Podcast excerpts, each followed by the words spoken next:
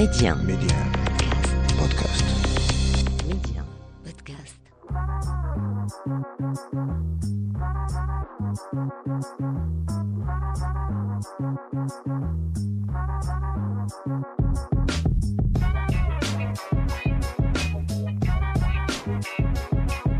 Bienvenue dans ce nouvel épisode de votre émission euh, L'Hebdo MC. On parle tech, on parle médias et culture avec bien évidemment des experts. Le rendez-vous euh, par excellence pour tous les curieux et curieuses. Aujourd'hui, on s'intéresse aux réseaux sociaux. Média Karima, L'Hebdo MC. Alors on le sait, on le remarque de plus en plus ces dernières années, c'est la course vers la popularité quand il s'agit de réseaux sociaux. Il y en a de plus en plus, à chacun son contenu, sa cible. On parle même de réseaux sociaux has-been, démodés. On voit même autour de nous certaines personnes qui disent à titre d'exemple que Facebook n'est plus à la mode ou qu'Instagram est un réseau social superficiel. Twitter fait de plus en plus l'apologie de la haine et j'en passe. À quel degré euh, cela est-il vrai? Comment expliquer ces avis? Assez euh, tranchés On en parle aujourd'hui euh, dans l'Hebdo MC, sans oublier bien évidemment votre chronique euh, du jour à travers laquelle on s'intéressera à Instagram et plus précisément au cyberharcèlement. D'ici là, on reçoit pour vous Mehdi Rai, expert entrepreneur, blogueur et conférencier, bref, plusieurs cordes à son arc. Mehdi Rai, euh, bonjour et merci d'être parmi nous aujourd'hui. Bonjour Kalima. Alors on va commencer euh, par le commencement, hein, bien évidemment. Quels sont selon vous actuellement donc les principaux euh, réseaux côté popularité et ceux qui au contraire sont en déclin? Aujourd'hui, on constate qu'il y a une, une vraie guerre pour euh, gagner de l'audience entre deux plateformes et qui sont Instagram et TikTok. Mhm. L'enjeu, c'est de pouvoir séduire un maximum de jeunes et ensuite d'élargir cette base pour attirer des utilisateurs un peu plus âgés.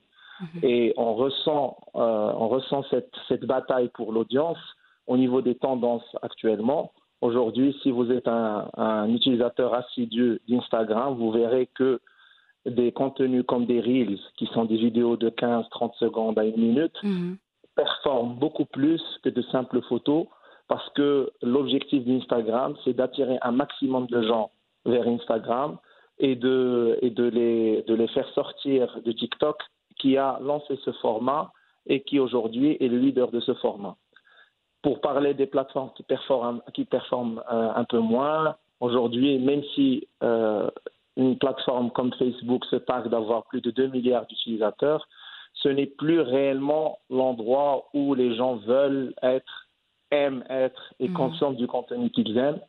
Euh, Aujourd'hui, Facebook a cette étiquette qui lui colle à la peau d'une plateforme où euh, des informations non avérées sont partagées, où un discours à la haine n'est pas censuré. Et c'est la même chose qu'une plateforme comme, euh, comme Twitter, qui, à cause de l'anonymat des utilisateurs, on remarque qu'il y a euh, énormément de dérives et que beaucoup plus de gens commencent à, à, à fuguer, à migrer de, de ces plateformes vers des plateformes un peu plus euh, décontractées, moins, euh, moins sectaires, Mhm. moins, euh, où les sujets sont beaucoup plus légers et beaucoup plus divertissants. Exactement. En parlant justement de Facebook, il y a quelques années, Facebook connaissait un, un énorme succès.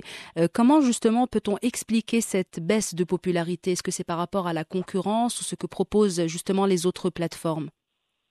Euh, on ne peut pas parler réellement de concurrence entre, Mhm. par exemple, Facebook et, et Instagram parce que c'est la même maison mère, qui, euh, la même entreprise qui gère les deux. C'est surtout un, un schéma qui se reproduit dans pas mal de startups technologiques euh, qui, repose sur du contenu généré, créé par des utilisateurs.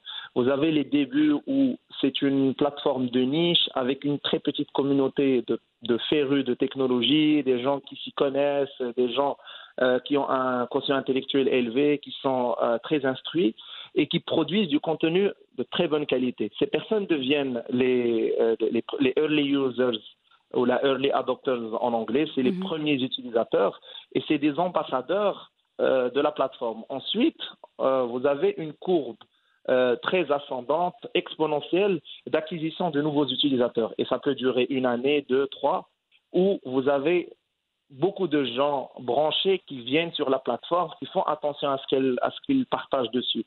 Mais en arrivant au pic de l'acquisition des utilisateurs, la plateforme essaie d'attirer un maximum de gens parce que l'objectif, c'est de vendre de la publicité, d'avoir un maximum d'audience, un mmh. maximum de temps passé sur la plateforme.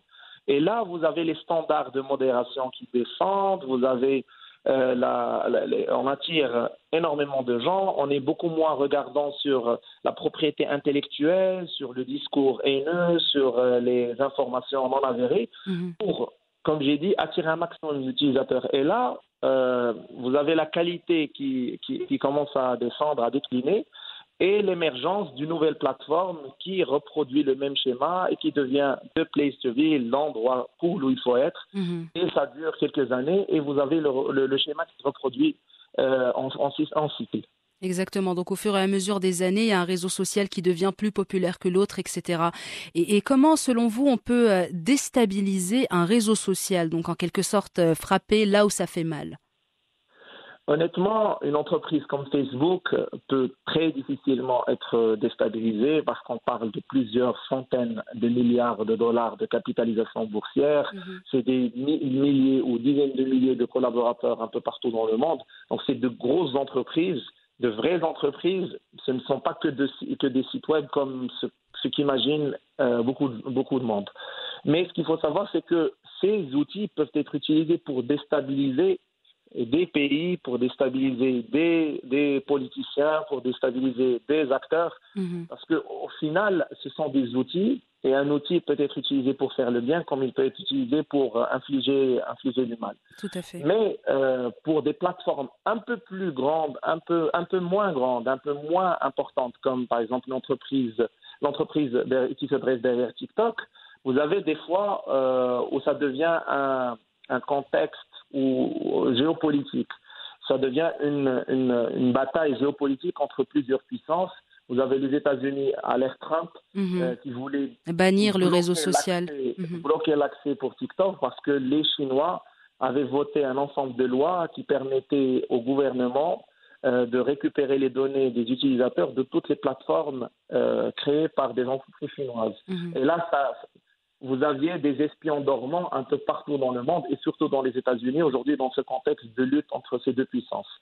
Euh, de même, il y a certains pays pour affirmer leur indépendance euh, géopolitique, culturelle, ont créé leurs propres réseaux sociaux. Vous avez, par exemple, on revient à la Chine, qui ont leur propre équivalent de Google, qui ont leur propre équivalent de Twitter, qui ont une application qui s'appelle WeChat où vous pouvez quasiment faire tout ce que vous voulez, payer vos taxes, lire l'actualité, partager des vidéos, sites de rencontres, euh, acheter et vendre des produits. Mhm. Pour la Russie, vous avez un équivalent de, un équivalent de, Facebook, un site, euh, un réseau social très populaire en, Russie, de même au Brésil. Donc, quand on a des pays qui sont euh, qui ont une langue assez spécifique, qui ont une culture assez spécifique et qui ont plusieurs centaines de millions d'habitants, ils peuvent se permettre des fois de créer leur propre, leur propre plateforme pour euh, éviter d'être déstabilisés par des puissances extérieures. Exactement, parce qu'au niveau sécurité, c'est eux qui sont charge en quelque sorte. Exactement, mm. exactement. Et c'est eux qui, qui choisissent quoi euh, censurer, quoi bloquer et quoi permettre. Mm-hmm. Et on parle désormais, euh, parlons plutôt euh, désormais des, GAFA. Donc pour les auditeurs et auditrices euh, qui nous écoutent, le nom GAFA, le terme GAFA qui désigne quatre des entreprises les plus puissantes du monde de l'Internet et du monde tout court, à savoir Google, Apple, Facebook et Amazon. Donc des firmes qui possèdent également, rappelons-le, un énorme pouvoir, notamment économique. Alors justement, avec tout ce pouvoir, est-ce qu'on peut estimer que les GAFAM représentent une menace pour les, pour les médias linéaires? Euh, je rajouterai Microsoft pour faire euh, GAFAM. C'est vrai, GAFAM. je, mhm. dirais que, je dirais que, honnêtement, moi, je ne suis pas un, un défenseur de l'idée où ces, ces entreprises euh, menacent tous les médias traditionnels. Probablement, certains sont menacés. Ceux qui n'ont pas, euh, qui n'ont pas embrassé le digital et le numérique assez, assez tôt, ceux qui refusent de, de comprendre qu'aujourd'hui, les modes de consommation, les types de contenu, la mentalité même des consommateurs a évolué. Mhm. Et, le, meilleur exemple, c'est que le fondateur d'Amazon avait racheté le Wall Street Journal qui était en souffrance aux États-Unis et qu'il l'a remis à pied, euh, qu'il a remis à jour et qu'aujourd'hui il a une, euh, des lecteurs beaucoup plus jeunes avant de revendre le, le journal. Et euh, on voit que, par exemple, des plateformes comme, comme Netflix, Mhm. elles participent à l'enrichissement de l'offre euh, de l'offre euh, culturelle et de l'offre média en diffusant de vieilles séries, en ressortant des archives certains contenus. Donc je pense que euh, globalement, on ne peut pas généraliser et dire que ces nouvelles plateformes vont tuer les médias traditionnels. Je pense qu'ils vont, dans une sélection naturelle de pur darwinisme, Mhm. éliminer euh, les plus faibles et ceux qui sauront s'adapter euh, au nouveau marché, à la nouvelle conjoncture, ben, soit ils deviendront des concurrents, soit seront rachetés par ces entreprises et pourront se développer encore plus. Exactement, et comme ça, il y en a vraiment pour tous les goûts. Donc ceux qui préfèrent un peu les médias traditionnels euh, auront euh, de la matière, et ceux qui préfèrent le digital ou la digitalisation des, des médias auront aussi euh, voilà accès à l'information. Donc c'est tout le monde est gagnant en quelque sorte. Oui, le, le, le truc le plus marquant qu'il faut remarquer, c'est qu'aujourd'hui, euh, quand vous regardez une série américaine, Mhm. vous voyez en haut, à gauche ou en bas euh, des petits hashtags, Mhm. euh, parce qu'il y a la culture du, du, du deuxième écran, second screen, c'est qu'aujourd'hui, on a remarqué que on regardait la télé, mais on gardait toujours à portée de main son ordinateur, son téléphone ou sa tablette. Et ça, ça permet de, de- de développer un nouveau mode de consommation, c'est-à-dire regarder la série à la télé et durant la, et durant la pause euh, publicitaire, partager en utilisant le hashtag de l'épisode euh, ses impressions, ses réactions. On a vu ça durant les, derniers, les dernières saisons de Game of Game Thrones. of Thrones, exactement. Oui, exactement. Mm. Donc, et ça, ça permet euh, de, de créer un lien communautaire. Là, vous avez un média qui est traditionnel, conventionnel, mais vous avez un mode de consommation euh, qui est moderne, qui est ancré dans l'air du temps. Donc, euh, honnêtement, comme j'ai dit au début, moi, je ne crois pas que les deux soient en compétition directe. Mhm. Je pense juste que euh, verra une mutation et que les plus forts, ceux qui sauront s'adapter, euh, pourront, pourront survivre. Voilà, merci beaucoup euh, Mehdi Rey euh, d'avoir répondu à, à notre invitation. Je rappelle que vous êtes expert, entrepreneur, blogueur et conférencier. C'était vraiment un plaisir de vous recevoir dans l'Hebdo MC. Euh, je t'en prie, Kalima, c'est toujours un plaisir d'échanger avec vous. Merci beaucoup, à très bientôt, Inch'Allah.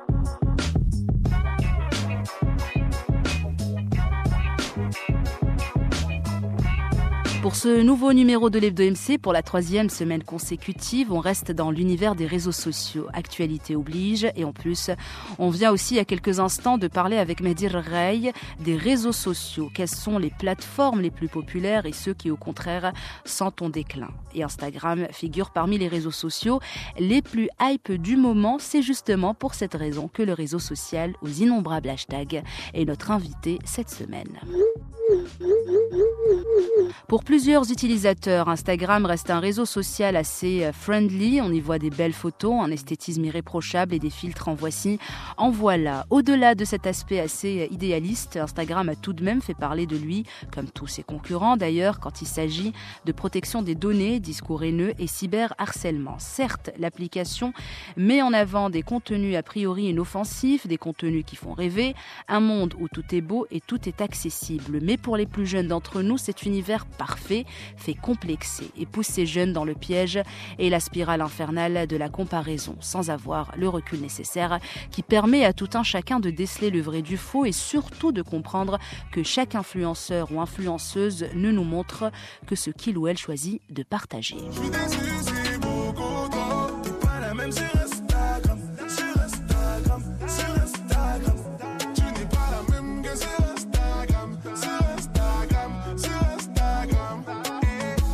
Alors d'après certaines études, un adolescent sur cinq dit qu'Instagram les fait se sentir moins bien et surtout les filles qui sont majoritaires sur ce réseau social.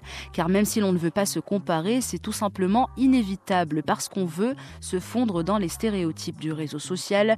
Mais il ne faut pas oublier que pour la plupart des photos, elles ne sont pas naturelles. Pendant 18 mois, Facebook a lancé donc une étude sur ce réseau et le verdict est assez euh, terrifiant. D'après le rapport intitulé Nous aggravons les les complexes d'apparence d'une jeune fille sur trois. 32% des adolescentes disaient se sentir mal dans leur corps et Instagram a aggravé cette situation. Et d'après cette même étude, les jeunes sont totalement addicts à Instagram, même s'ils savent que ça nuit à leur santé mentale. C'est en tout cas ce que le Wall Street Journal a pu lire dans des rapports internes à Facebook, la maison mère d'Instagram. Le quotidien américain a publié une série d'articles à partir de ces rapports qui existent depuis 2019. Alors le processus est assez simple. On consomme un certain contenu où le mot défaut n'existe pas. Tout le monde a une peau de bébé, pas d'acné ni de rougeur. Les vergetures, on ne sait pas ce que c'est.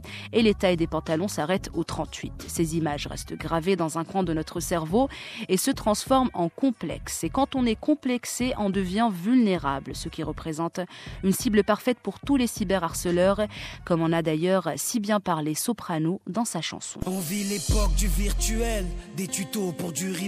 Snapchat, Snapchat, dis-moi qui est la plus belle pour elle. Être aimée, c'est d'être likée. Donc elle s'entraîne devant sa glace à faire un selfie. Filtre beauté, quelques cœurs sur sa photo, mais surtout des commentaires, des moqueries, des critiques, des insultes, des émotis pervers. Toute cette violence gratuite devient pour elle insupportable.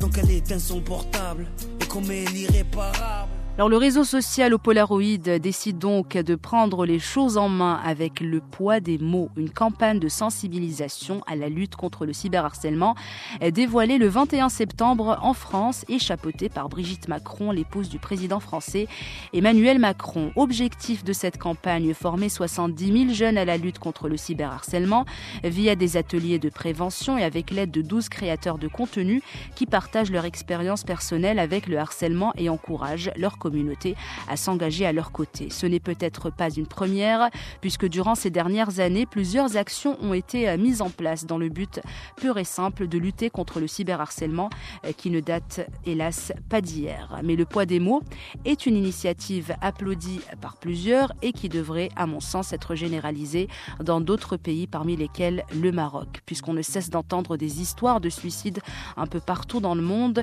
des suicides d'adolescents, euh, des histoires qui tombent malheureusement dans le cas de faits divers et des adolescents qui décident de quitter ce monde à cause de ce trop-plein de messages haineux. Mais je pense qu'avec cette nouvelle vague d'Instagrammeuses, surtout celles qui décident de laisser tomber ces filtres, qui lisse la peau et de se montrer naturellement sur les réseaux sociaux, beaucoup de jeunes auront moins de mal à s'identifier et seront plus à l'aise dans leur corps. Et comme disait Coco Chanel, la beauté commence au moment où vous décidez d'être vous-même. Voilà donc à la semaine prochaine pour un nouveau numéro de l'Hebdo MC, un numéro que vous retrouvez donc chaque semaine en avant-première sur votre plateforme podcast. D'ici là, prenez bien soin de vous et soyez indulgents avec vous-même.